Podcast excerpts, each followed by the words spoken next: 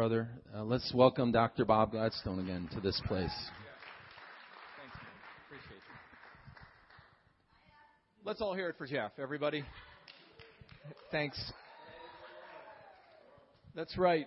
Um, I am one of the board members of Fire School, and I was reminded of that when Jeff just announced it. So I'm serious. I totally forgot.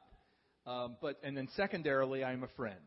First, I'm a board member, so I'm going to speak as a board member tonight. No. Yeah. Um, uh, wonderful to be with you. It was extremely gracious of me to stay this extra day. No, I'm just kidding. I didn't even, you know, once, you know, it was. Uh, it, uh, once I felt it was really something the Lord wanted me to do, I just did it happily. And I do need to say that um, I really appreciate your inviting me into your family. I know that uh, that's something that's, I believe, given by the Lord as it is. You know, the Spirit has connected us. And yet there's such a, a warm partnership with the Spirit on, on your behalf to receive me and, and just love on me and appreciate uh, what we're doing there in Charlotte also. So I wanted to thank you for that. Let you know that I don't take that for granted. Amen. Uh, you can turn to Romans chapter 1 because I'm going to start there tonight. And wondered if um, I mean, I, I, it's great if you guys, it's better that you see me clearly.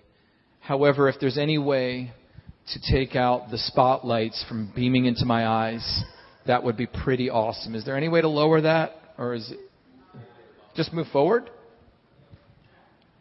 Is it okay if I do that? Yeah, that's a little better. Maybe a little more. I want to scratch the floor. Okay, I think I'm pretty good. The Spirit of God is the Spirit of sonship. It's one of the dimensions or names of the Holy Spirit. And I really, you know, I really feel the Spirit in your midst. There's a spirit of sonship here. There's a spirit of family and relationship. And I really appreciate that about you guys. I feel like you've come into something and probably brought a bunch of it into this work from your own your backgrounds and your own growth in the Lord. But there's there's a, there's a few things I want to say about that tonight in a roundabout way. There's a message I preach to our folks, and I'm I'm going to preach basically the same message. I mean, it's the same themes and points, but it always comes out differently. But I, I I have to tell you that it's not that I'm just repeating a message. I feel like the Lord's saying the same thing to you guys, perhaps with some variations, but the, the same things. And um, I, I, actually titled the message uh, at home. And so I'm going to let you know the title. And the title is Establish It. And it's the title of the message, but I also believe it's what the Spirit is saying to you. Establish it. A couple of weeks ago, I was up through the night I went to bed as normal. There was nothing particularly spiritual going on. I'm just laying there trying to fall asleep, waiting to fall asleep or whatever. And rather randomly, at first gently, but then with a little bit more force and determination, the Lord just was pouring into my spirit a, a, deeper understanding and better grasp of the kingdom and his desire, his purpose, his eternal purpose, and what that means for us in Charlotte, and therefore now what I believe it means for you guys. And the only thing I could really say back to the Lord was it, it was a simple sentence, a prayer that consists of two words establish it. And I would just pray that, whispering so as not to keep my wife up, which I failed in that. Even having moved my little prayer meeting from the bed to the bathroom closet. If I'm going to keep her up, I might as well just stayed in the bed and been comfortable. But no, there I was laying on the shoes and hangers and whatnot, saying with my Bible in front of me, establish it, establish it, establish it, establish it, establish it. And I feel that the Spirit is speaking that over you tonight. It's both his prayer to the Father and his directive to you prophetically. Establish it. Establish it. establish it. So, that's my introduction. Let's pray, then we'll look at the text, okay? Abba, Father, we love you with all of our hearts. We thank you for the spirit of sonship given to us through your Son, our Lord and King, Jesus. The Spirit who cries out from within us, Abba, Father, and the Spirit uh, in partnership with, we say, ourselves, Abba, Father. Abba, Father, we love you with all of our hearts. You are our Father.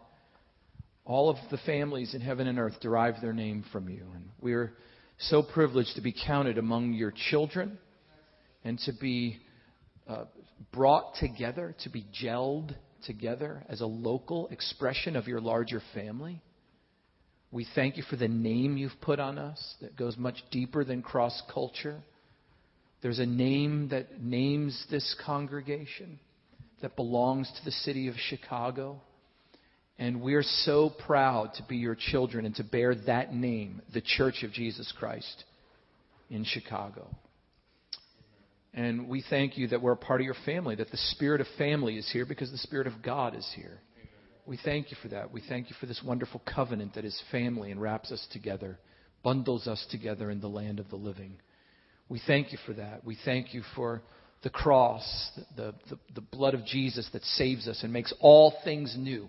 And then the Spirit who comes to us in companionship with that work of redemption. The, the, the second of the dual moments of God, cross and Pentecost, by which we have the new covenant burning in our hearts and love for you and love for one another and you in our midst. We thank you for this new covenant. We pray that you'll give us new insight into it that is practical.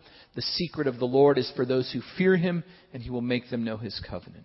Father, I give myself to you before I speak. I ask in prayer in my own weakness that you will uh, strengthen me for the sake of your name and for the sake of these people that I might not fall short of your will to deliver a, a meal, the king's food to your people, that I might go, not go beyond it, but for their sake, Lord, I pray that you will meet us together so that we might be mutually encouraged, but also that something might be imparted that you intend. Lord, this is in the Spirit.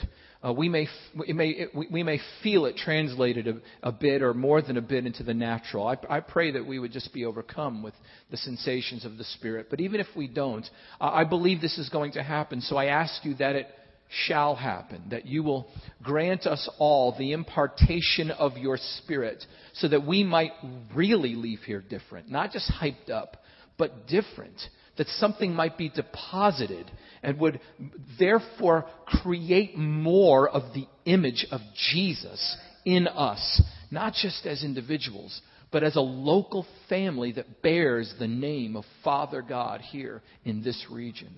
And so we pray, therefore, for that spirit of wisdom and revelation to give us deep contact with your purposes, your will, your word for us here tonight. In Jesus' name, amen. Amen. So, Romans chapter 1, we'll just begin in verse 1. Look a little bit here. And mosey on down from verse 1 to the key verse that will set us uh, you know, further on our way and, and help determine, define our theme. Romans 1.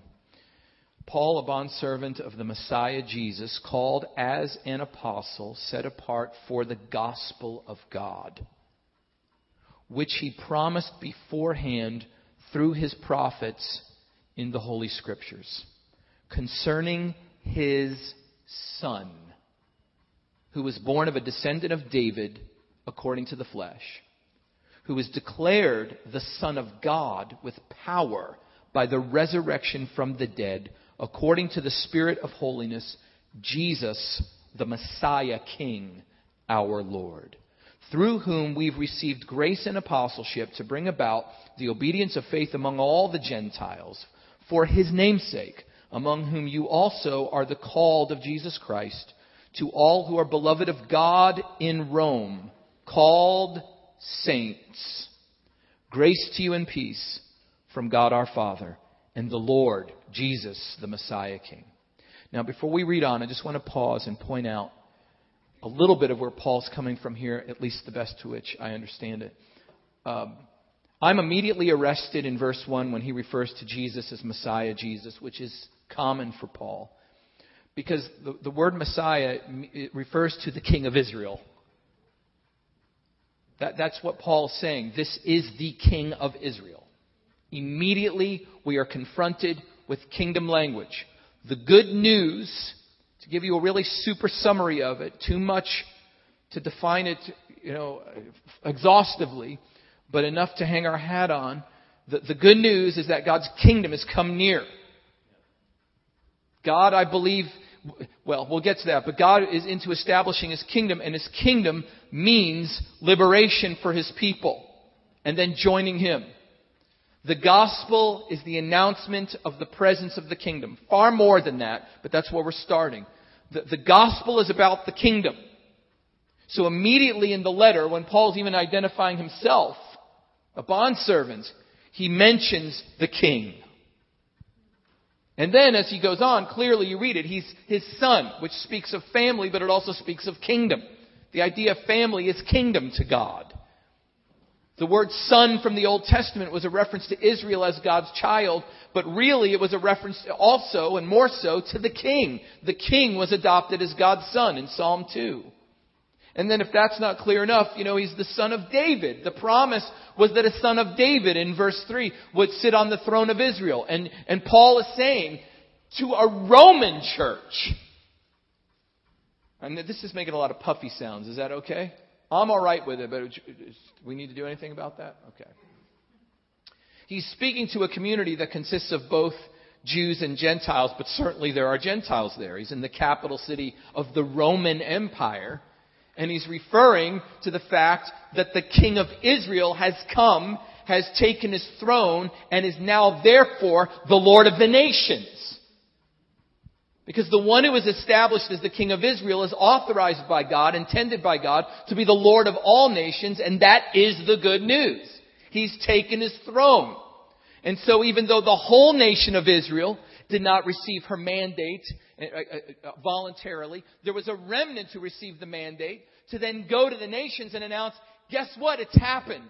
Our king has taken his throne, which means now you can know your Lord of all these nations, and we're the ones who are sent out at first to go tell everyone, and then, of course, as Gentiles get saved, anybody who's called in the Lord is on the same footing in this great kingdom, and we're all authorized and empowered and encouraged to go tell everybody else about it. The point is this the gospel is about the kingdom breaking in and coming. The second thing I want to say about this passage, I mean, it's all gospel here so far. It's all gospel all the way. Is that Paul addresses the beloved of God in Rome in verse 7 and calls them saints. Now, it's, it's Paul's practice to refer to the church of a city, like I did when I started preaching even in 1 Corinthians, where Paul has a long introduction, like he does in Romans. There's long introductions and even longer about the identity of the saints in 1 Corinthians. He does something very similar, called saints in 1 Corinthians. Here he says called saints in Romans. And you're like, so what? Well, here's the point. Even though they're called saints in 1 Corinthians, he calls them, you're identified as holy ones. He still identifies them as the church and the city but he doesn't mention church here in Romans 1. It's not because the church isn't there, because wherever God's people are, there's the church. But I believe Paul is consciously avoiding the term at this point. Not because they're not the church, but because something's going on that causes him to back off the use of that term at this point. He'll use it later. It refers to churches in Rome. So I don't want to make too big of a deal about this, but something's happening there that I believe for our purposes should give us pause here. Not that I have to stop speaking for a moment, but I guess I did for dramatic effect. So, verse 8, now he gets into his prayer. First, I thank my God through Jesus Christ for you all because your faith is being proclaimed throughout the whole world. Now, I, am pausing again here, if you don't mind, to speak. Um, when Paul says he thanks God for them, he really does pray about them. He's thankful. This is not just rhetoric, he's serious. He's reflecting his life and his practice. He's really grateful for the Romans who believe because they, they are followers of Jesus and so great is their faith that it's being shed abroad, shed abroad. It's being announced everywhere and it's encouraging to others. There probably was a measure of persecution in Rome. You know, Jews were all kicked out, whatever it was, a decade earlier, and then, you know, because of Roman persecution against the Jews. And then when a bunch of Jews came back, a bunch of them were believers, and there were Gentile believers already in Rome, and so they came in and they got all mixed together. And so here's this mixture of different backgrounds and customs, and probably some persecution, other problems within the church. But these, these Roman believers are standing strong, so their faith is being announced outside of the city to encourage other believers. So Paul's genuinely grateful. You see what I'm saying? He's praying with passion. This, this is not just religious rhetoric. I thank my God for all of you. I'm supposed to say this. It's the Bible. He's passionate. In fact, it gets thicker here. Because in verse 9, for God whom I serve in my spirit in the gospel of his Son is my witness as to how unceasingly I make mention of you. All right, does, does that make it more vivid for you? Paul is obsessed with the gospel. And as such, like all the other churches, he says, are always on his mind. I'm constantly making mention of you, Roman believers, in my prayers. Constantly. You are always on my mind. And that's before the song. You are always on my mind, always, always, always, always. So I'm constantly praying for you. That's powerful and it's passionate. All right, so we're, we're building somewhere. They're always on his mind. Now, rem- let's let's let's make note of this. Paul planted no church in Rome. He's seeking to visit them for the first time.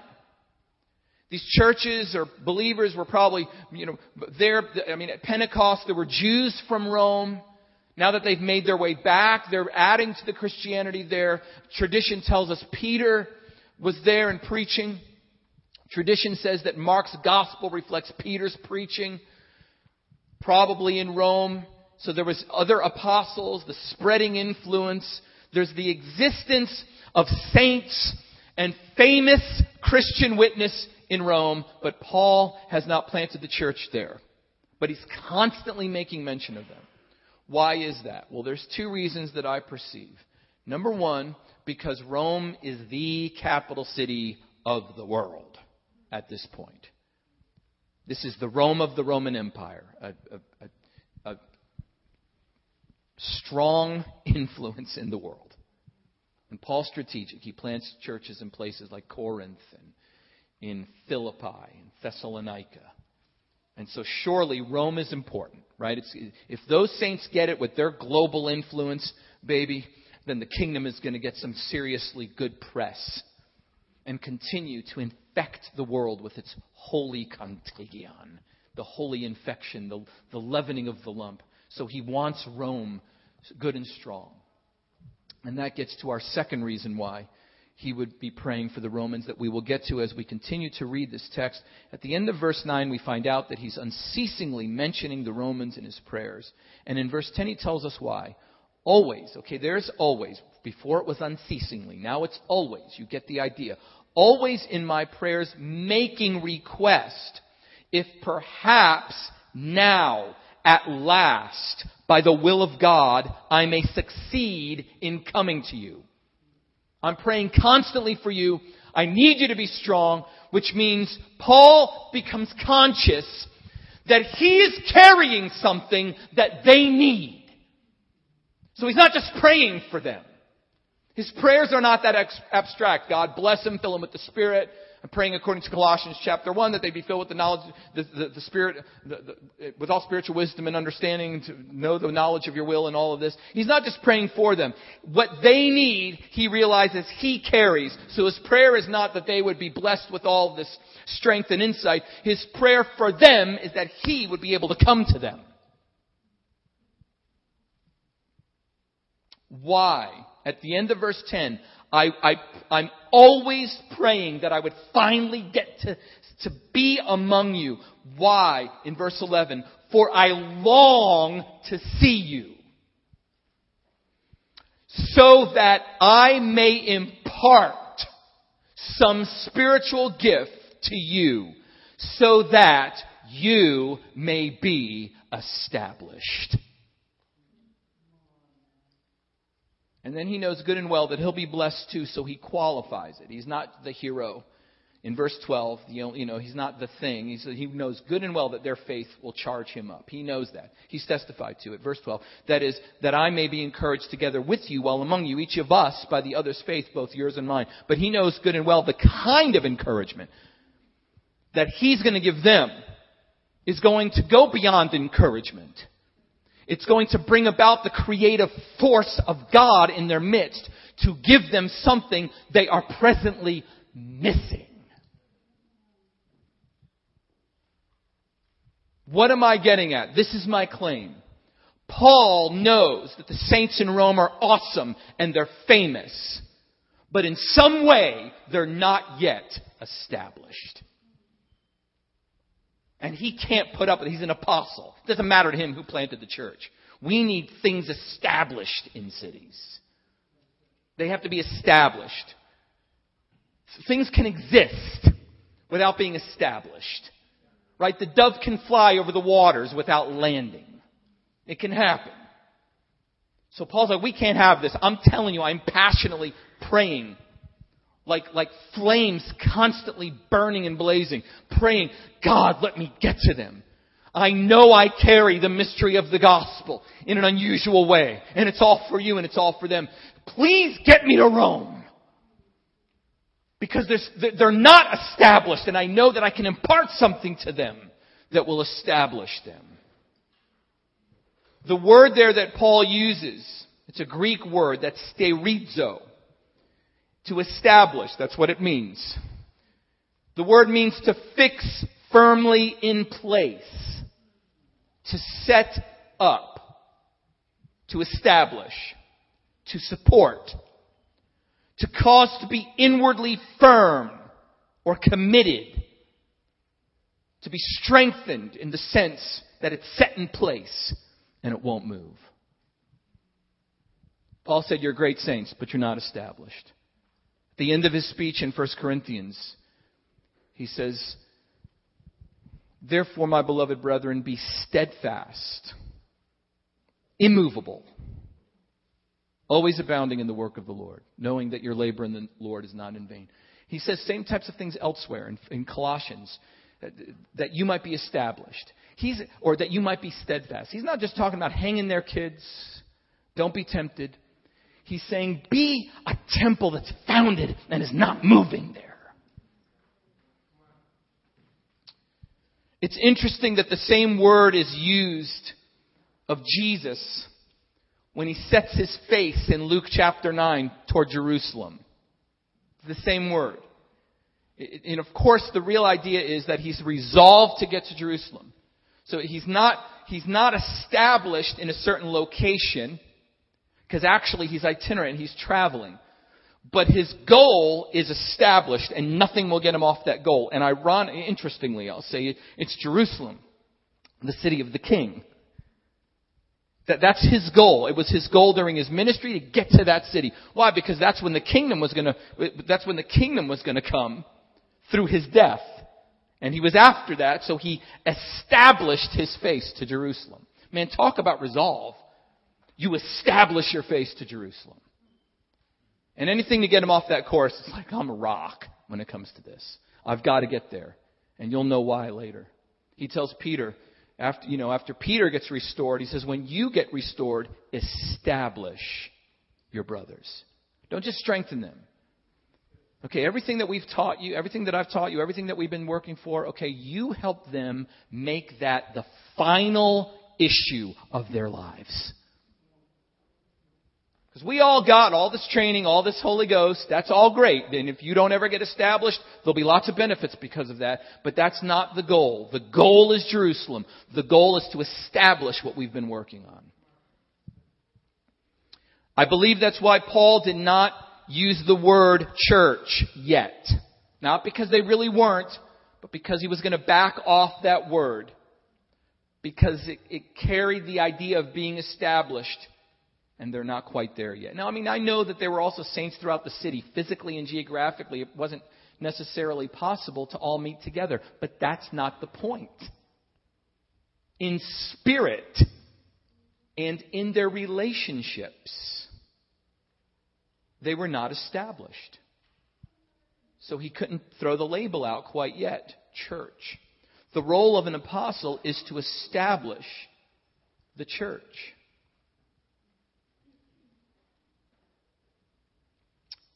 Especially one like Paul, who carried the, the knowledge of the mystery. What do I mean by that? Paul knew with great clarity what God was up to, what he was after. Like Jesus knew he had to get to Jerusalem, and nothing was going to get him off that. And lots of awesome things were going to happen on the way to Jerusalem, but I know the plan of God. I've got to get in that city. I have to make my pronouncements confront the leaders, and then be crucified. That is what I'm here for. An apostle like Paul understands what God is after in the same manner, and they itch until those things are done. And all the awesome things done along the way, miracles and people getting saved, people getting filled with the Spirit, and all kinds of witnessing and wonderful testimonies, all those things are awesome. But that, it, that doesn't quite scratch the itch that Paul has to accomplish the purpose of God on the earth. Does that make sense? Even though I'm going to fill in the blanks later of exactly what I'm talking about, I at least want you to get in the rhythm of my thinking and what I think Paul is after. It's like, all this is awesome. I, I mean, I, I commend you for so many things, he says, going on in Rome. But there's something I, that if, if I see it's not done, I don't rest at night until it gets done. It's kind of like a spiritual OCD. Is that what it is? OCD, obsessive compulsive. It's like the, I'm not saying Paul was obsessive compulsive, but he does say, you know, the daily burden of the churches is on my heart. Their their their well-being and whether or not they become houses of God, temples in their city. It's constantly on his heart because he knows what God wants. He knows the mystery. He knows God's plan over all. And he's committed to that. And if he doesn't see it happening, he's going to unleash what he has to, to make it happen. So you hear how much he prays for the Romans. And then look at the size of the letter he writes. Look at the pains that he takes to communicate with them if for the outside chance he can't make it, and certainly to set him up, set them up for his visit to give them a long explanation of what he's going to come and grant them with, with greater clarity and model it for them because that's what an apostle does. The gospel is what will establish them. And there were elements of the gospel that they did not grasp, and so the house of God that they constituted was loosely put together, if put together at all. This is what we read about later in the letter these Jews, these Messianic Jews that came back to the city, they, they've received their Messiah, and frankly, they understand some bit about grace. It's not like they're just a bunch of legalists, and Paul had to teach them about grace. There was some understanding about grace, but they were Jews. And the Gentiles were Gentiles, and they were different. And how could they blend together? These guys are like, man, you're not covenant, circumcision, kosher, these customs. And the Gentiles are like, we don't have to do all that. Well, the morality we agree on. And they just weren't really coming together. Paul's encouraging them later in chapter 15. One voice, one accord. That you'd have one purpose so that you might glorify God with one voice. That wasn't happening. They weren't finding in one another real family. They were letting the customs divide them. Instead of realizing the gospel has done something deeper that should bring them together. And so what does Paul do? He, he unfolds his gospel so that it might establish that community that was divided and loose in its relationships. If you could even say loose. And because it was that way, they weren't established. Oh, I just wish you'd get along. You know, it's a little more important than that. If you guys aren't connected the right way, it means you don't understand the gospel. And the gospel is about the kingdom. So you're lacking authority if there's not the kind of unity that God creates in the gospel. You are missing something. You're not established. And if you're not established, the kingdom is not established. And if the kingdom is not established, then you'll have some success on a certain level, but you won't have that towering authority of the Lord staked right in the middle of Rome, affecting the power of the air that rules that city. This is important. I'm longing to be with you. Unceasingly do I pray, always, that I might come to you finally and establish you. You see the importance of this? So let me give you a key premise that I work from. All right? Let's let's let's consider just for a few moments God's overall purpose in history and in the age to come. It's fairly important. God's overall purpose. The thing he's doing in which everything else fits. Why we pray, why we witness, why we plant churches, why we make disciples, why we have missions and go places across the street or the Atlantic or the Pacific or whatever. Why we have teaching, why we have preaching. Why we want to see people grow and want to bind them together in Holy Spirit relationships. Why is all that? Because God's up to something and it's more than just getting some people saved so they're not going to hell. That's a glorious thing. No one mocks that or diminishes the importance of that. That's, you know, that's life from the dead. But that belongs to a larger purpose. And the larger purpose is this. God's goal is to establish His kingdom on the earth. That's the eternal purpose of God. That's one way of maybe a bunch, a small bunch of ways of saying it. He says it in Ephesians the summing up of all things in Christ, the King. It is in heaven this way. That's why David, or the, the psalmist in Psalm 119, Forever, O Lord, your word is settled in heaven. But the earth is a rebellious domain. And God created the earth so that his children, his temple, his bride, could share his rule in that domain and integrate heaven and earth in full renewal. And one day that will happen. But in the meantime, there's been rebellion. So you know what the plan God stuck with when he was promised his son as a sacrifice and then sent him? He was sticking with his original plan. I want that earth as my dominion. And the way I've chosen to rule that earth is through the humanity that I create, the head of which is my son. And then his people will co-govern that universe, that, that earth. And that's how, that will integrate the entire universe. the way God rules the earth is through his son and his son's bride. That's the way he establishes his rule on the earth. That's what he's after. And one day it will happen physically and politically. Let's look at a few verses here about that. Uh, I'm, I'm turning to Isaiah chapter 2. Isaiah 2. The first few verses.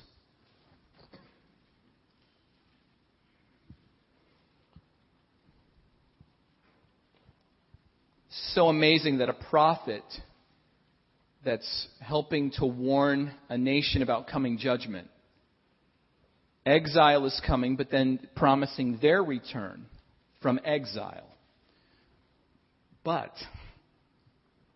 you know, because God's kingdom on, on earth is tied in with his people, when a prophet prophesies that they're going to return to the land, he sees the larger picture. Why will they return to the land? Because someday God intends to rule the whole earth through his son and his people.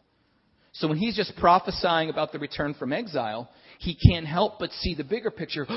One day, his kingdom will consume the globe. You see? The word which Isaiah the son of Amoz saw concerning Judah and Jerusalem. Now it will come about in the last days. The mountain of the house of Yahweh will be established as the chief of the mountains, and will be raised above the hills, and all the nations will stream to it. You hear that? Established is the chief. The mountain is the metaphor for kingdom. So that one mountain will be the chief mountain, and it will be above the hills, meaning it will have dominion over all the other governments. And all the nations will stream to it. It will not just be for Jews, it will be global. That's the whole point of Israel, is to open the door to the nations. One nation for the rest. That's why they're special. Because they open the door to the rest of us. Did you know that? God chose Israel because he loves all the nations. So he needed one to be his own. Right? I thought I'd slip that in there. Verse 3 Many peoples will come and say, Come, let's go up to the mountain of Yahweh See, it will be established on the earth to the house of Jacob that he may teach us concerning his ways and that we might walk in his paths. For the law will go forth from Zion and the word of Yahweh from Jerusalem. Let's look at a few verses in um, Revelation. Go to Revelation 21.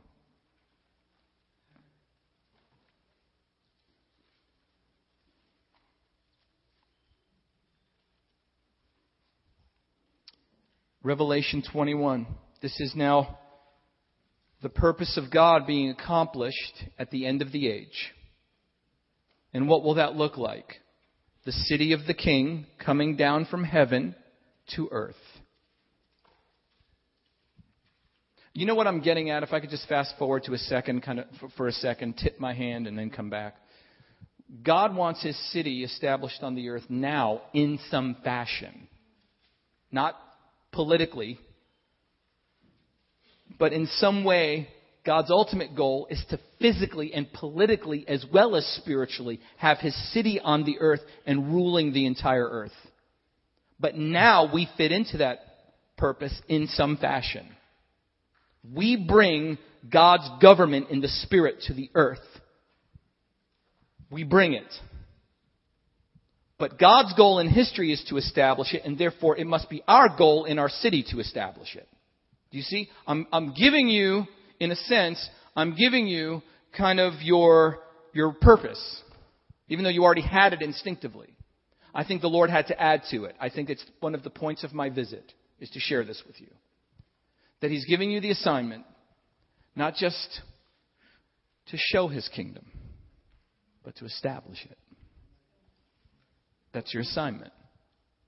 That's God's overall purpose. That's the only, guys, it's Jerusalem. It's the only thing he's up to. It's the only thing. History will be ended when he does it fully. But in every stage of history, he gives manifestations of his ultimate purpose. Did you know that? Or did you hear me? There, every generation or every larger segment of history, God is looking to establish his kingdom on the earth to some degree. And the degrees go up. It went up very high when Jesus came. Now you have a new covenant people with the Spirit. Man, that's as extreme as it gets before Jesus comes back. Except what they accomplish while here, which ends with the salvation of Israel. Then you're right at the door. Once that happens, the, the, the pregnancy turns into birth. And the kingdom comes physically down to heaven. Uh, from heaven to earth, excuse me. And even at creation, when God created the earth, or at least he took the primordial waters that were chaotic and, and, and, and did something with all that, bringing light and life and separating the waters. He was establishing his kingdom through creation in some way. That's why the seventh day is holy. That's why God himself rested on the seventh day. It wasn't because he was tired. It was because rest is a symbol of entering the temple.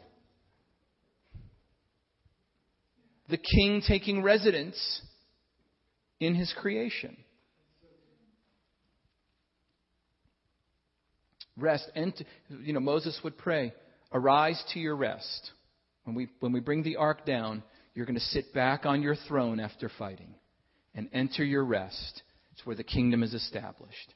So the Sabbath was telling us that in some way God was going to abide among his creation because there was a sanctuary in time in the Sabbath for God to rest in. He wasn't tired, he was taking his throne. That's temple language. His first general temple is creation. It's meant for him to tread upon the high places and to walk on the water. He loved it when he was here. That's why uh, nothing, there are greater manifestations of God's presence now, aren't there? Inside of us, that's huge accomplishment. But that doesn't negate his desire still. He manifests himself in space sometimes. I mean, like in physical space, which is cool. Now, it's greater that he's inside of us, but I still like it when the wind just blows through the room like the first stage of the Spirit in Pentecost. God loves to come down inside creation. Some of the guys nowadays, they teach about grace like, God's already inside of you. Don't pray for him to come more. Don't do that. It's like, well, I don't like people to misunderstand how great Christ is in us. That should be established. But God still likes to manifest his presence in a room. It's still okay to talk to him and ask him to do that. I don't see the problem with that. He's a person. He's not a machine. Anyway. The, the, the kingdom came in a greater way when God established Israel and then, then uh, made his residence in the tabernacle and in the temple.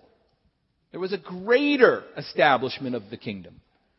And then it became greater when Jesus came, fulfilling the scriptures. God himself is now here in the flesh. And the Spirit of God abided inside of Jesus. He was the tabernacle. The kingdom was on the earth again. It wasn't, it wasn't spreading far into all these new covenant believers yet. Jesus hadn't died yet. But man, he was here on the earth.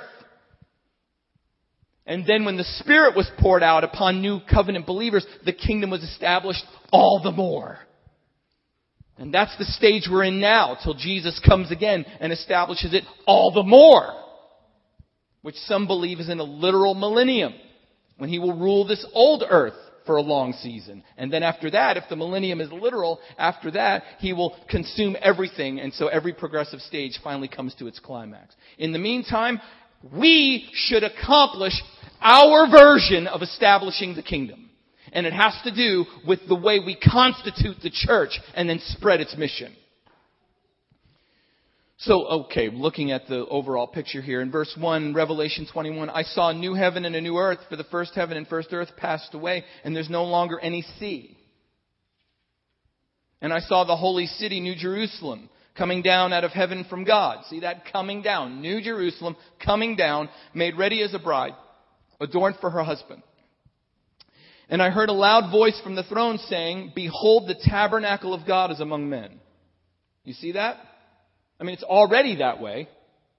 First in Jesus and then in the church, but here it's coming down even more. The tabernacle of God is among men. And he will dwell among them, and they shall be his people, and God himself will be among them, which is an allusion to what? What is he referencing there? He will dwell among them, and they shall be his people, and God himself will be among them. Anybody know? What's that? The garden is, is a metaphor for this. It's, it happened there. But the language he's using is language for what? Hmm? Covenant. He's fulfilling the, at the center of the kingdom is a covenant. He promised them, and it's happened to some degree every generation, every segment of history. I'll be among you. I will be your God. You will be my people. This is when it comes to pass totally. The covenant is fulfilled. Very interesting. He'll wipe away every tear in verse 4. No more crying or death or pain. I'm making all things new. It's done in verse 6. It's done.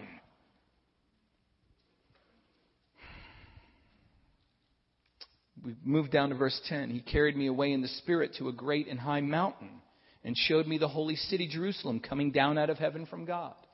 Here it is. Heaven's kingdom coming down. The city's coming down. It has the glory of God. Her brilliance was like a very costly stone, as a stone of crystal clear jasper. And then he goes into these glorious and beautiful descriptions. A great and high wall, twelve gates, angels, the twelve tribes names of the sons of Israel, three, three gates, east, west, north, south. Verse 14, 12 foundation stones. In verse 15, it's measured. He goes on, I mean, verse 19, precious stones in the what? The walls? Foundation stones, a city wall adorned with jasper, sapphire. What's he referring to? He's referring to something that's, that's physical. The kingdom is being established with this vivid imagery. This isn't just some mystical spiritual experience. It has a reference point to something physical someday. Which gives us now something to sink our teeth into so we can think in this city. Establish it. Build a city here. Will it influence actual structures? Will we have buildings and a little, a, little city of our own? Well, maybe, maybe not that will pan out. That's not the heart and soul. But wherever it, wherever it affects, great with me. Let it incarnate itself. But our point is, we have to build something that has its own identity and its own culture. Establish it. Pearls in verse 21. There's no temple in verse 22. The Lord God and the Lamb are the temple. Sun or moon won't need to shine. The glory of God will illuminate it. That's because it's established. And then verse 24, the kings of the earth will bring their glory into it. So the garden at the beginning becomes a city at the end in the midst of a garden. Praise God. This is the meaning of the Lord's Prayer. This is why He assigned this prayer. He wants it written on our hearts so we understand it and burn for it, but this is the language He gave us. Your name let it be sanctified. Your kingdom let it come. Your will let it be done on, on earth just as it is in heaven. You see? That's our mission. What's going to happen at the end of the age is in a mode now that we have to respect and establish. We are given to establish the kingdom the same way we saw Jesus do it in the Gospels and the apostles do it in Acts and then the apostles do it in the epistles. When the church is established, the kingdom is established. That's why Paul longed to establish the church in Rome so that he could establish the kingdom because that's his greater goal. Come on now. Shoo. Only when the kingdom is established in the church of a city Will that have, will, will that church have the kind of authority in that city to supersede the spiritual authority over that city? In the meantime, all kinds of good stuff can happen and all kinds of demons can be cast out of people and miracles and people saved. But when the church congeals, when it gels together and it is established, the kingdom is established, and now you have something by default that confronts the greater power of the air and defeats its influence over a city. You're saying, well, just the city will totally get saved and everything will be perfect? No, there may be more persecution than before. Because those things get dropped down to the ground and then attack. There may be more oppression, there may be more persecution, but there'll also be more success in kingdom work. It'll slide. I mean, some of the, some of the, some of the most successful kingdom missions are in very hostile territory and persecuted situations but it's still spreading like wildfire. Other times, when the kingdom gets established, it moves into human structures sometimes. It just is what it is. It depends on what people are after. But the church has to be established either way to establish the kingdom so the power of the air is not the main influence. And the next thing you know, you're either loved every time you preach or you're hated every time you preach, but you're never ignored. There's always power. There's always something happening. Man. How do we do that? It ain't by just standing up and saying, let's bind the power over the city. It's like, well, if you don't have something established below when you do that, uh, I wouldn't do that. The greater spiritual warfare is happening in my relationship uh, successfully. I have spiritual warfare successfully at the foundation when I have my relationship with God is right and my relationships right here are right. When that's now, I mean, I'm saying it lightly now, but when that's all right, man, you have established the kingdom. So we got to go deeper than not fighting. I submit that what I'm describing right now is the highest, greatest, most powerful expression of God's kingdom on the earth in the present age. When the church embodies the established kingdom in its midst as a genuine family on mission. This is why the church, quote unquote, is so important to me personally. It's not because I'm nitpicky and I want to be unconventional and I want to complain about the, the, the system in the conventional church. I have no interest in that. Nor do I just want to do the house church thing. Like I just want to do that because I like relationships and I want to talk about how we do it better than the other guys. I couldn't care less about that. My burning goal is the establishment of the kingdom, and I know that that's tied up in the church. And that's what I'm after. And that's what you should be after too. And indeed you are. I'm just pushing in an installment of all the more. This is because the church is the only vehicle of the kingdom of God on earth right now. And I, when I say vehicle, I mean it's the Spirit who brings it, but it's the church that embodies and expresses it. And if we choose not to establish, then it won't be established. At least not in us. It will be by others, but it's always got to be through somebody. If the church is not established, the kingdom is not established. So, another key premise that I work with is this it is possible to demonstrate the kingdom without establishing the kingdom.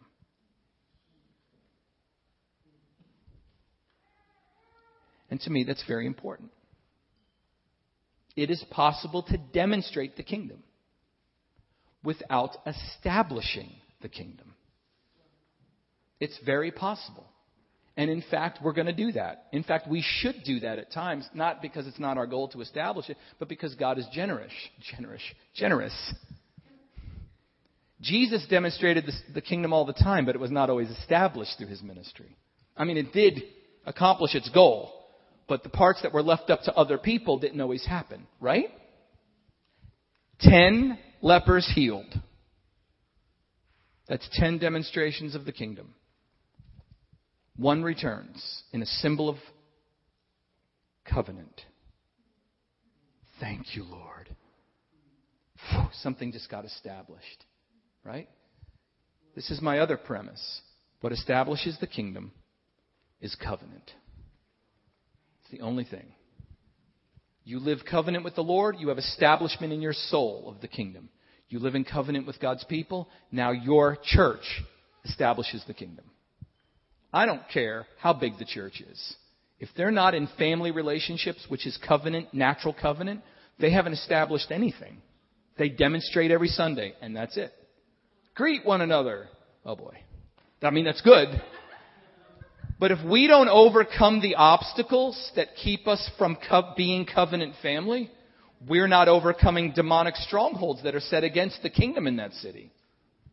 The demons are sitting there saying, look, we know we can't beat God, but if the way God gels his kingdom in a city is by them coming into covenant relationship with one another, then we'll just keep them from doing that. Then you have the other extreme where people try so hard to do that out of anger that they develop cults. That doesn't establish the kingdom either. What we want is healthy covenant relationships. Man. That's what the, see the church is that, and that's what establishes the kingdom. So Paul, Paul says to the Romans, "You don't have that, so I need to come bring it." And then you read through Romans, and sure enough, there's all kinds of criticizing and judging over the two sides of the fence between Jews and Gentiles, right?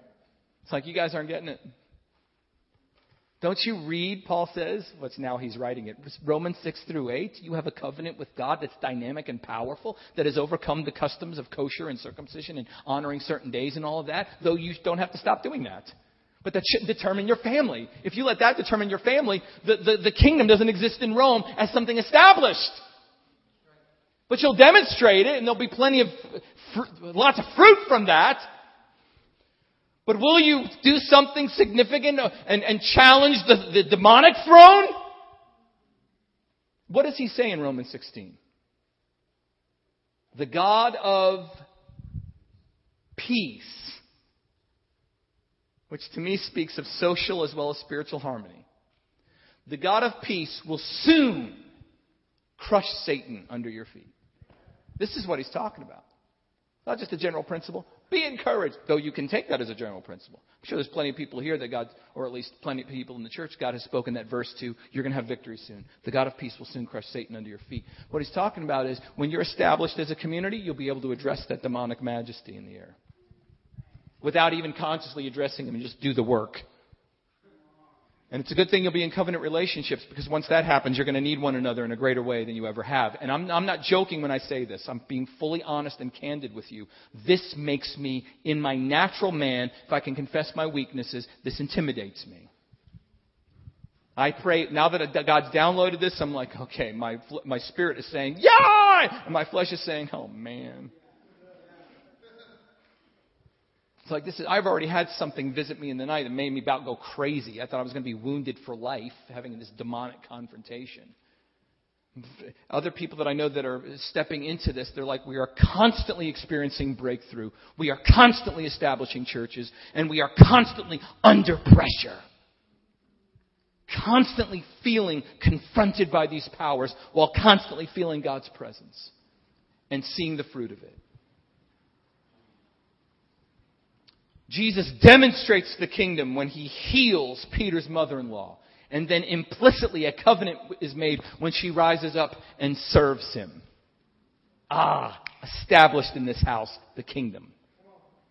That's why Jesus instructed his missionaries. Don't just bop around from house to house. When you get in a, when you get in a village, find one house. If, they, if find a son of peace Someone worthy who will bring you in. And then when they bring you in, if you, once you demonstrate the kingdom in word and deed, and they really bring you in, you're established in that city as a mission post. Because they've received you. So implicitly, that now there's been a, a, a treaty struck with God. Now you have a base to reach that city.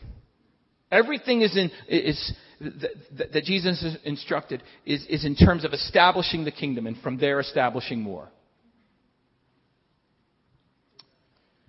What was the first demonstration of, of establishment? When Jesus, he uses the terminology, the kingdom of heaven is drawn near, right?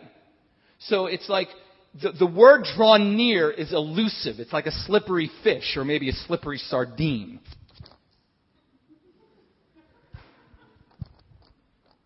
It means the kingdom is present, but not quite all the way. But yes, it's here. The, the, language is just elusive. It means here, but not quite all the way here. I think it was, in a sense, all the way here, but that doesn't mean it's automatically established. It, so what does he say in companionship to the announcement that the kingdom's near? Repent. Turn to the Lord. Restore covenant relationship with Him, just like the prophets of old. And then the kingdom that's near, boom! It's in your house. Now the kingdom demonstration can even, I mean, sometimes it's really strong. It's more than just almost there. I mean, kingdom, uh, Jesus used kingdom terminology like the kingdom of God is coming down on you. If I'm casting out demons. It's always all these expressions of the kingdom. I mean, ask a person, even if they're not saved, the demon came out of them, how they feel now. They're going to feel like something happened, man. The kingdom is present in their life in some way, but if they haven't repented, it's not established. Right? So it's here, it's present, it's acting. Present, it's acting. It could be like a train blowing through this place and everybody's on their face, blown away with refreshment and laughter and healing. And, and you're, for weeks in this building, you can't leave. But it doesn't automatically mean it's established. Revival is when the kingdom's blowing through, more present, with, with more potency being demonstrated and felt and experienced. But that doesn't mean it was established. And I've been there. Where the kingdom rocks the place for years, but never finds foundation in the earth in that place. Man. And everybody's planting churches. Great. Another building goes up and another place to attend. Just because Christians are in there doing good things, but they're not that wise, not in God's ultimate intentions. And they keep spinning and spinning and spinning. There's enough good things and enough success. See how oh, God has blessed us. To trick them into thinking it's something's established when it's not. And the city around them is dying in decay. There's all kinds of demonstrations, but where's the establishment? The establishment happens when there's covenant with God and covenant with one another. Man, come on. Jesus renounced the cities of Galilee in which most of his miracles were done. Because they received the most abundance of kingdom demonstration, but it says they did not, they did not repent, which is stage one of covenant. They never repented. It's not because Jesus was a hardcore preacher and he just was hard on people. Now people don't even like to preach repentance. They say it's just a change of mind. Yeah, that's the use of the word, just a change of mind. Great. Yeah, that's right. Repentance, oh, it's behavioral. It's when you turn your life over. It's a change of mind and behavior. It's a whole overhaul. Yeah, that unpacks it better. You know what it really is? It's a turning to the Lord in covenant. I'm yours now in devoted love. That's when you establish the kingdom. And those cities are in ruins to this day in Galilee. You know, Jesus said, when the Spirit comes out of a man,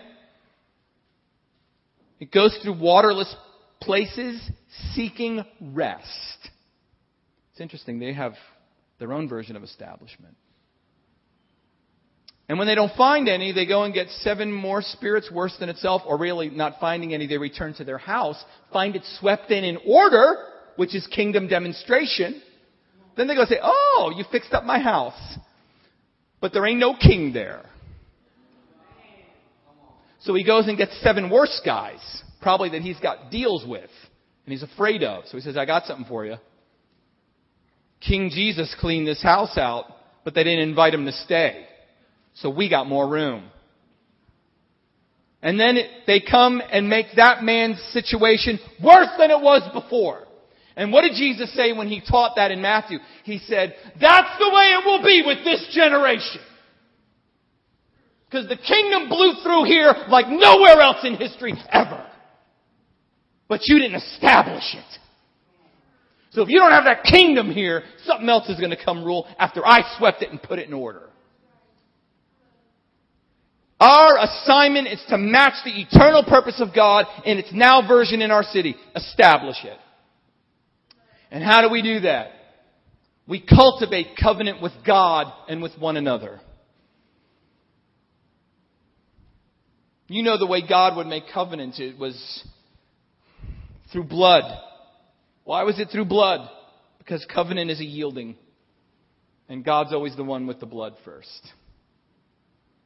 You know what covenant is? If we could just cut to the chase and not try to give an Old Testament lesson, which right now I'm probably not capable of. You know, nations, the greater with the lesser, making a deal. We provide this for you, you provide this for us, and you ain't going nowhere else. We'll fulfill our part, you fulfill yours. We'll protect you. We'll provide for you. You get. We. You, sometimes you're our slave. Sometimes a mixture. Some you taxed. You're taxed. Whatever. When God makes a covenant, it's a love relationship that creates family. It's devoted, loyal love.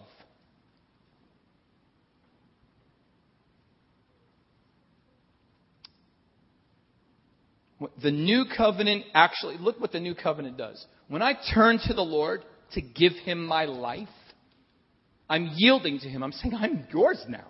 I'm not just becoming a Christian, I'm entering covenant. I'm yours now. I'm your property. I belong to you. Did you hear the words up here before? Every word was covenant. Do you remember? Cling. And what is, what's the illustration? A little girl grabbing onto the leg of the father. Does she understand the mechanics of covenant?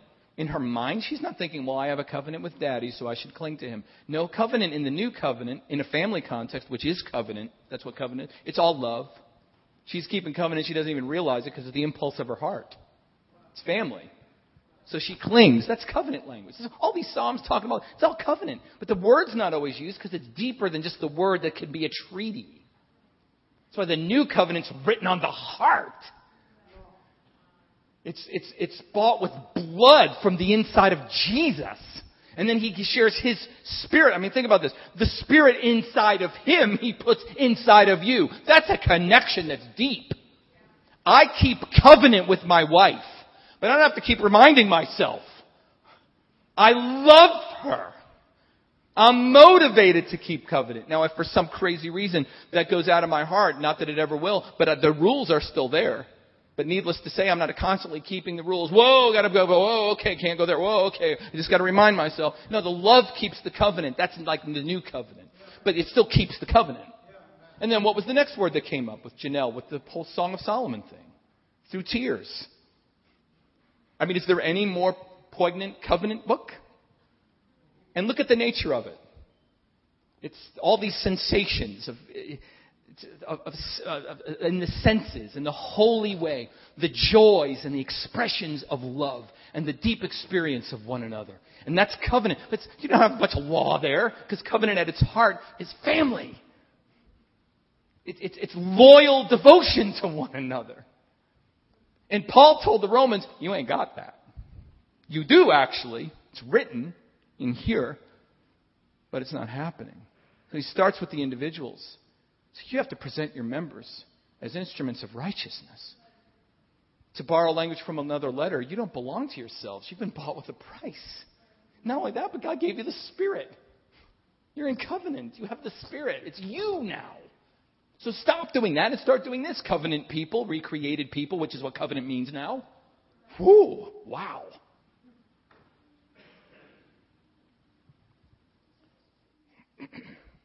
and then on that basis, he says, now, Gentiles and Jews, you got to get this thing together. You're a new creation. That's the covenant. Start living it out, not just morally, but relationally. Then you will establish the kingdom. Again, he says in chapter 16, to him who's able to establish you according to what? My gospel. The gospel is the announcement that this covenant has been cut. If you enter in, you have it. Now do it, because when you do it, you're established, the kingdom's established.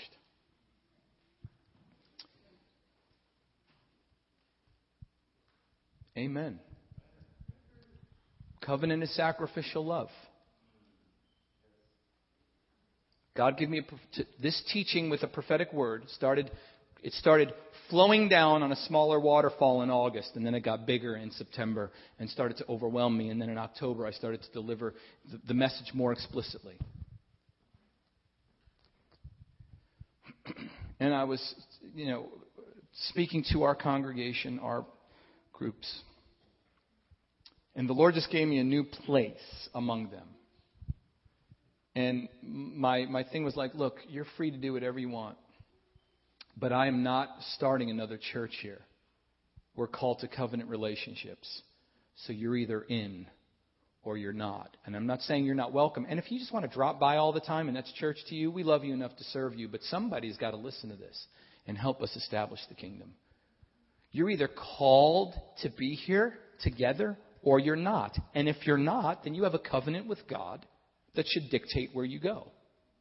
But we have to put a stop to the fickle consumer orientation of church. Or the self centered, I do whatever I want. It's like, well, don't tell me and control me. You know what? I'm not. I'm announcing something in the Spirit. Is the Spirit speaking to you? Has the Spirit joined you to people or not? Because he, if He has, then you and I need to start living in partnership with that bond. I'm well aware that some people are so busy they could barely keep their head above water. I'm not saying you need to now meet five hours every night. That's not the point. The point is something happening here.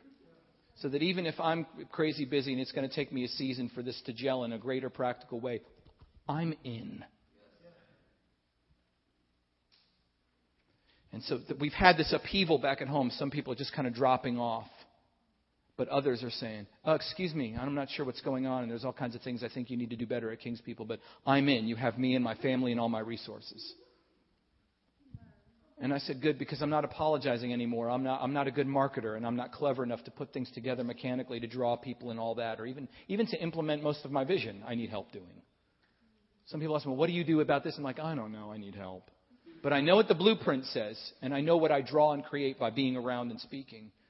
But some of the mechanics need to be worked out. So when some people sit me down and say, "Look, I think we could, you know, do a little better with the kids and all this," I'm like, "No, duh. You want to help? You in or not? Because I'm not your church staff. I'm, I'm, I'm, I'm releasing a covenant family. That means that's your job now. If you have, you see, okay, this is a little overstated, but if you see the need, it's like, well, thank you for signing up. Because I can't do it all. That wouldn't be covenant. That would be normal church. Sorry.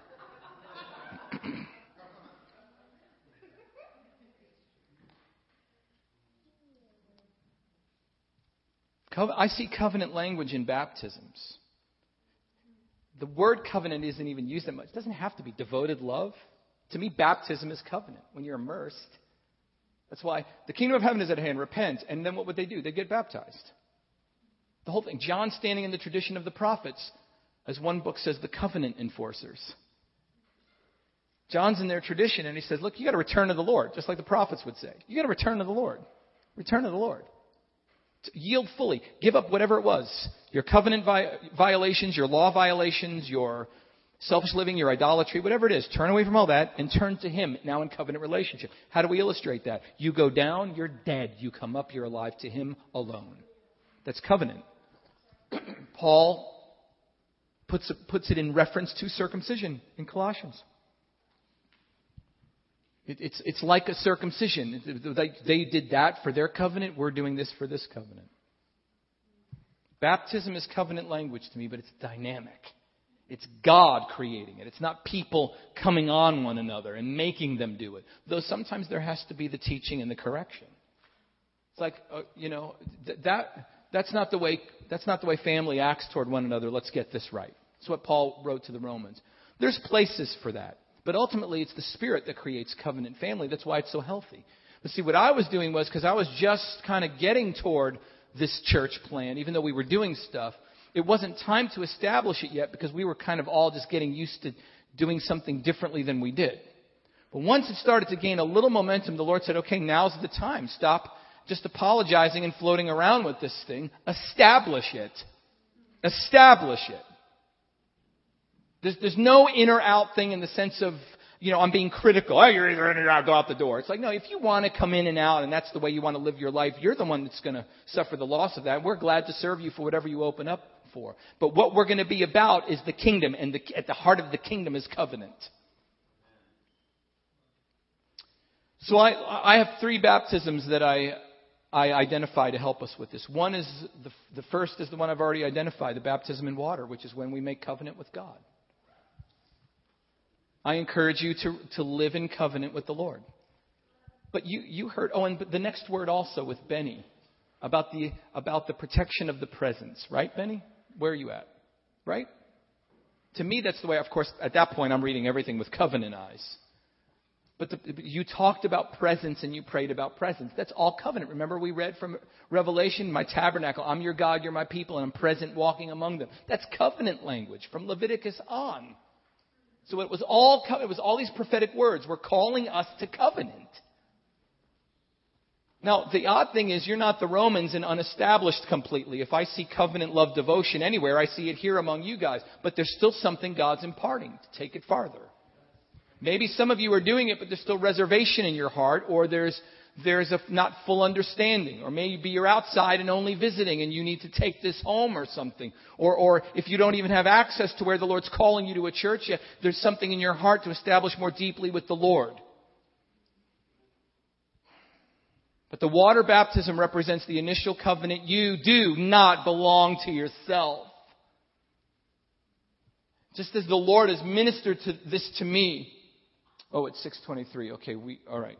We're okay. We'll end in prayer. We'll have enough time to, to pray. I'm almost done. I'm almost done. Sorry. That's probably some reference to Romans 6:23. It's probably all. Uh, um,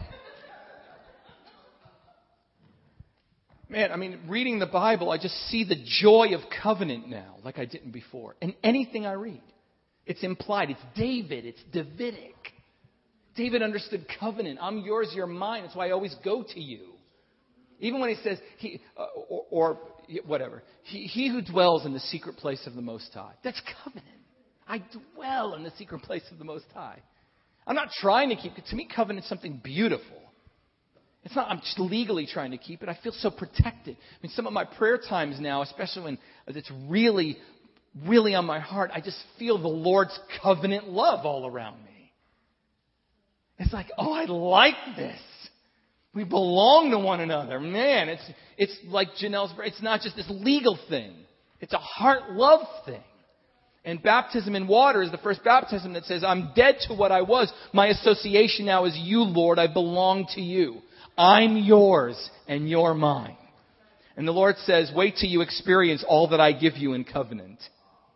Protection and the Spirit and provision and the joy of our interaction, which is what Janelle was reading about, etc., etc. My soul clings to you. Your right hand upholds me. That's covenant. But who's thinking explicit, I mean, who's thinking just the, the technicalities of covenant? We're just enjoying family, like, like Alina. I mean, what, she studied covenant? She doesn't have to. She's a child in devoted love. You know, any healthy family, even outside the, the Lord, there's a certain covenant bond. You have a disagreement. Well, he keeps, you know, my, my brother keeps taking my socks and throwing my Legos away. So I'm going to have to ask you to leave the family. You know, a normal family, I mean, forget dysfunctional right now, but a normal family is like, that, that, that doesn't happen. There's a bond there that is family, right? You just, it's natural. I better cling to dad's leg when he comes in because technically I'm in a covenant. That's what family is. Covenant is family. It's like, well, how do you do this? No, it's just, it's natural. It's a burst of joy and delight. That's covenant. That's what caused Jesus to say in the garden, if there's any other way, let it happen. But you're gonna have to dictate if there's another way because I'm in covenant with you. Not my will, but yours be done. There's a bond here I can't break. And I never will. Man. Praise God. We should cultivate our covenant relationship with the Lord in joy. Which is what the presence of God does. In your presence, there's fullness of joy, and presence is covenant. The second baptism is we are baptized in the Holy Spirit. Shandai! That's experiential. That's the gift of power. It's the gift of presence but we're baptized in the Spirit. We're immersed. So it's not just Shandai. We have covenant with the Holy Spirit. I mean, how much more covenant can you get when He's inside of you and you're inside of Him? That's what covenant is. That's a declaration of covenant. When John says, I baptize you in water, I bring you into covenant with God through your own choice of repentance, He will baptize you in the Holy Spirit and fire when, when He grants you covenant with the Holy Spirit, you get transformed and you get purified. That's His covenant with you, and now you have covenant with Him. You're now what Paul calls in 1 Corinthians spirit people. You know, there's spirit people who have the Spirit and they are alive, but they don't live in covenant with the Holy Spirit. It doesn't mean you're always wondering, what do you want, Holy Spirit? Do you have some obligation for me today? I have to keep this deal, Gladstone. Said. No, it's, it's joyful. He's, sometimes he's so quiet and he's, he's not oppressive. He's liberating. But we still have an internal compulsion to live in the Spirit. It's covenant language when Paul tells the Galatians, walk in the Spirit and you won't fulfill the desires of the flesh. If you have life in the Spirit, let us also walk in the Spirit. If you've entered into covenant with Him, then live out your life in covenant with Him. It's, it's our holy and joyful and powerful obligation to live everything in the Spirit. This is why Jesus told the Samaritan woman, the Father is seeking people who will worship Him in spirit and in truth because He's spirit. Okay, what does that mean? That means if He's spirit, you're in covenant with Him. So your worship should reflect that, be within that, instead of having covenant with God. But because we don't know how to worship Him in spirit, we come over here and hype it up and worship Him outside of covenant spirit and arrange some kind of a, magnificent service with all the band. And we don't even bother with the Holy Spirit. We just want to make sure everybody's engaged. And if they won't engage, we'll just turn up the, the volume and they won't even know they're not engaged. And then we'll have the preacher, and then everything is timed just right because we don't dare do things in the Spirit. And yet, they, some of these folks, a lot of them, most of them, all of them, who knows, they have the Spirit, but they don't worship in the Spirit because there's a lack of covenant that they're keeping. So I encourage you, what, what am I talking about? Just live in the Spirit. Pray in the Spirit. I would even give you the practical exhortation to, to, to ratchet up your prayer in other tongues and go deeper into the glories of your covenant with the Holy Spirit in whom you've been immersed. And you know what the final baptism is, right, Jeff? The third?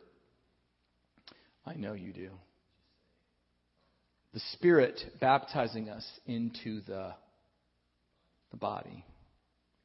There's covenant here. Uh, 1 Corinthians 12, 13. We all, by one Spirit. I'm sorry, but I'm not mean to pick on you. I just you're my, you're my partner in this. I, I was I was always I'm always thinking you're about to finish my sentences anyway because you're ahead. You're ahead. You know. You know. You know. Seriously. We all, by one Spirit, have been baptized into one body. Now, that's a generic thing in the sense that we um, automatically become a body of Christ worldwide. But man, if there's not a public expression of it, how else are you going to have a body? Yes, I'm a member of the body, and so is some Christian in Nepal. By recognizing your covenant with one another. Stop just attending. Not that anyone here does. This is just a proclamation. Stop just attending and start being family. And you guys are already family. You guys have that's what I like to feel when I come here. But perhaps people need to hear this that I don't know, or perhaps it just needs to be said to take root. And it's all clear, it's all clean, it's not weird, it's not manipulative.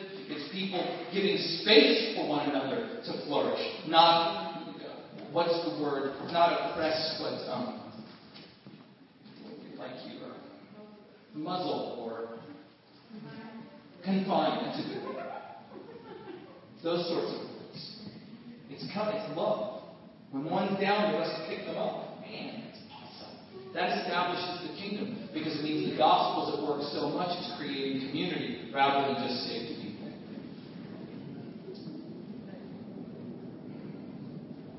And then in that context, if the Spirit leads us to specific or general mission, that mission becomes a rallying cause that unifies us even more.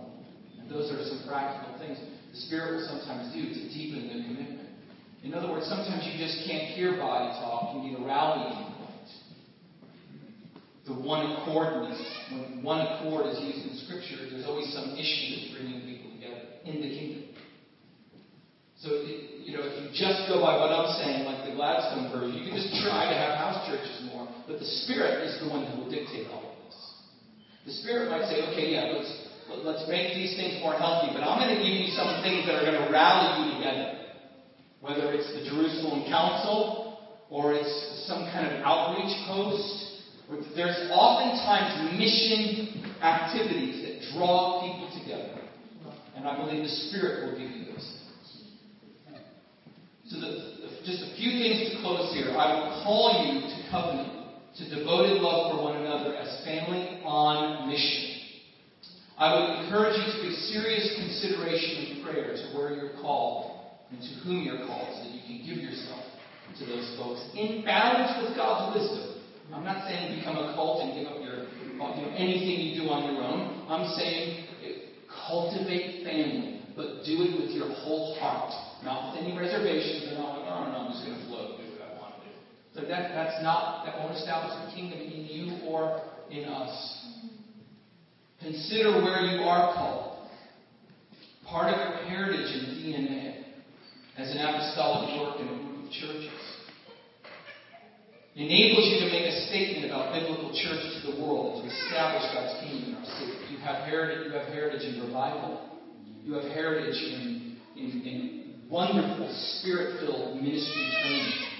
You have heritage in some of you with your families with deep faith Others of you may not think you have any of that heritage. You do because others do. You share in that. You have a lot of things going for you that God is going to tap now all the more.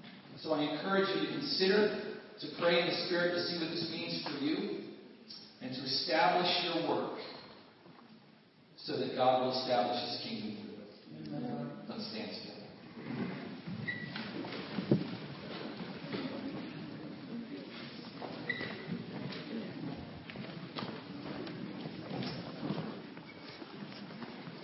As is the way of the Lord in intercession. When He says something to us, like He was speaking to me through the night, when He says to me, establish it, the first thing that means for me is I say yes, and then I start saying, establish it to Him. it's the only thing I can do.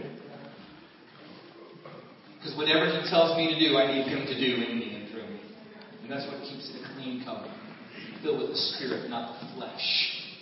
Right? Part of the Galatian issue, no matter where you put the contest, Jeff, it was false covenant versus true covenant. It was covenant in the flesh versus covenant in the spirit. That's more that's that's one way of expressing the ultimate competition. So we don't even want to try to do this in the flesh. We want to start tonight by just saying on our own volume, establish Establish it. You can say it together or apart. Just start saying it. If you trail off into other prayers, that's fine. Establish it. That, I just keep doing it. Keep doing it. I have no doubt that every single person saying it means it. But as you say it, as you say it, find a deeper place in your heart that means it even more than that. With the Greek you it a second ago. Establish. Establish. Establish. Establish. Lord, keep, keep saying, it. keep doing it your own way. I'm going to pray. Hopefully, it won't be too confusing, but I'm going to shoot some things out at you that, saying that. Establish. Establish. Lord, whatever the next stage of establishing looks like here, do that. Establish it. We can't handle the whole thing at once. But whatever we get next, establish. Establish. Establish. Establish it. Establish it. Whatever the next phase is, Lord, establish it. Father, I pray for individuals there might be some adjustment. Some of them, it's not even an adjustment. Some of you, God's just going to call you into something a little bit different. A new way of praying. A new understanding of the Scripture that opens something up. Some of you, it's not something you're going to have to change. It's something God's going to joyfully pull you into. And that'll be between you and Him as He establishes deeper in your life. So for you, I pray, Father, establish it. Establish it in Him. Establish it in her. And in this work, Lord, this work that plants and serves churches, we pray for the next stage. Establish it. Lord, spare us from trying to do too much too soon or too little too late. But in time, in season, and in wisdom measurement, establish it. Establish it. Praise God. Establish it. Establish it. Oh, let our meals be covenant meals. Jesus said, The next time I eat this meal with you, it will be in my kingdom. Lord, may these meals be more than just meals. May they be the kingdom in expression because it's established. We pray, God, that in the measure it's appropriate and in the manner it's appropriate for this era and this city. We pray let the holy city of Jerusalem come down out of heaven from God and be established on the earth in the midst of us. And Lord, though we're praying for things beyond us right now, we pray as we ask for you to establish it, that you will prepare our hearts. Give us grace. Give us strength to have the kingdom established in our midst. That's why Paul prayed for a move of the Spirit, so that Christ might dwell in our hearts Praise God. Praise God. You can keep doing that. I'm going to, I'm going to close by my part by reading Ephesians 3, uh, the, the last prayer to you and for you as a prayer. Because it is this issue we're praying for right now.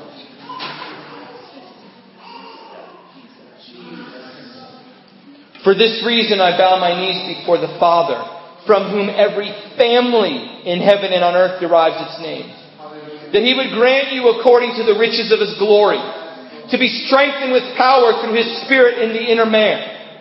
Lord, we're asking for a move of your spirit in our spirits to make us strong with your power, make us strong with your power, make us strong with your power for the establishment of your kingdom beyond what we have now. Which is what the next verse says, so that the king may dwell in your hearts through faith. And that you being rooted and grounded in love, may be able to comprehend with all the saints what is the breadth and length and height and depth, and to know the love of the Messiah King, which surpasses knowledge, so that you may be filled up to all the fullness of God. Now to Him who is able to do far more abundantly beyond all that we ask or think according to the power that works within us. To him be the glory in the church and in Messiah Jesus to all generations, forever and ever. Amen. Praise God. Establish it. Establish it. Establish it.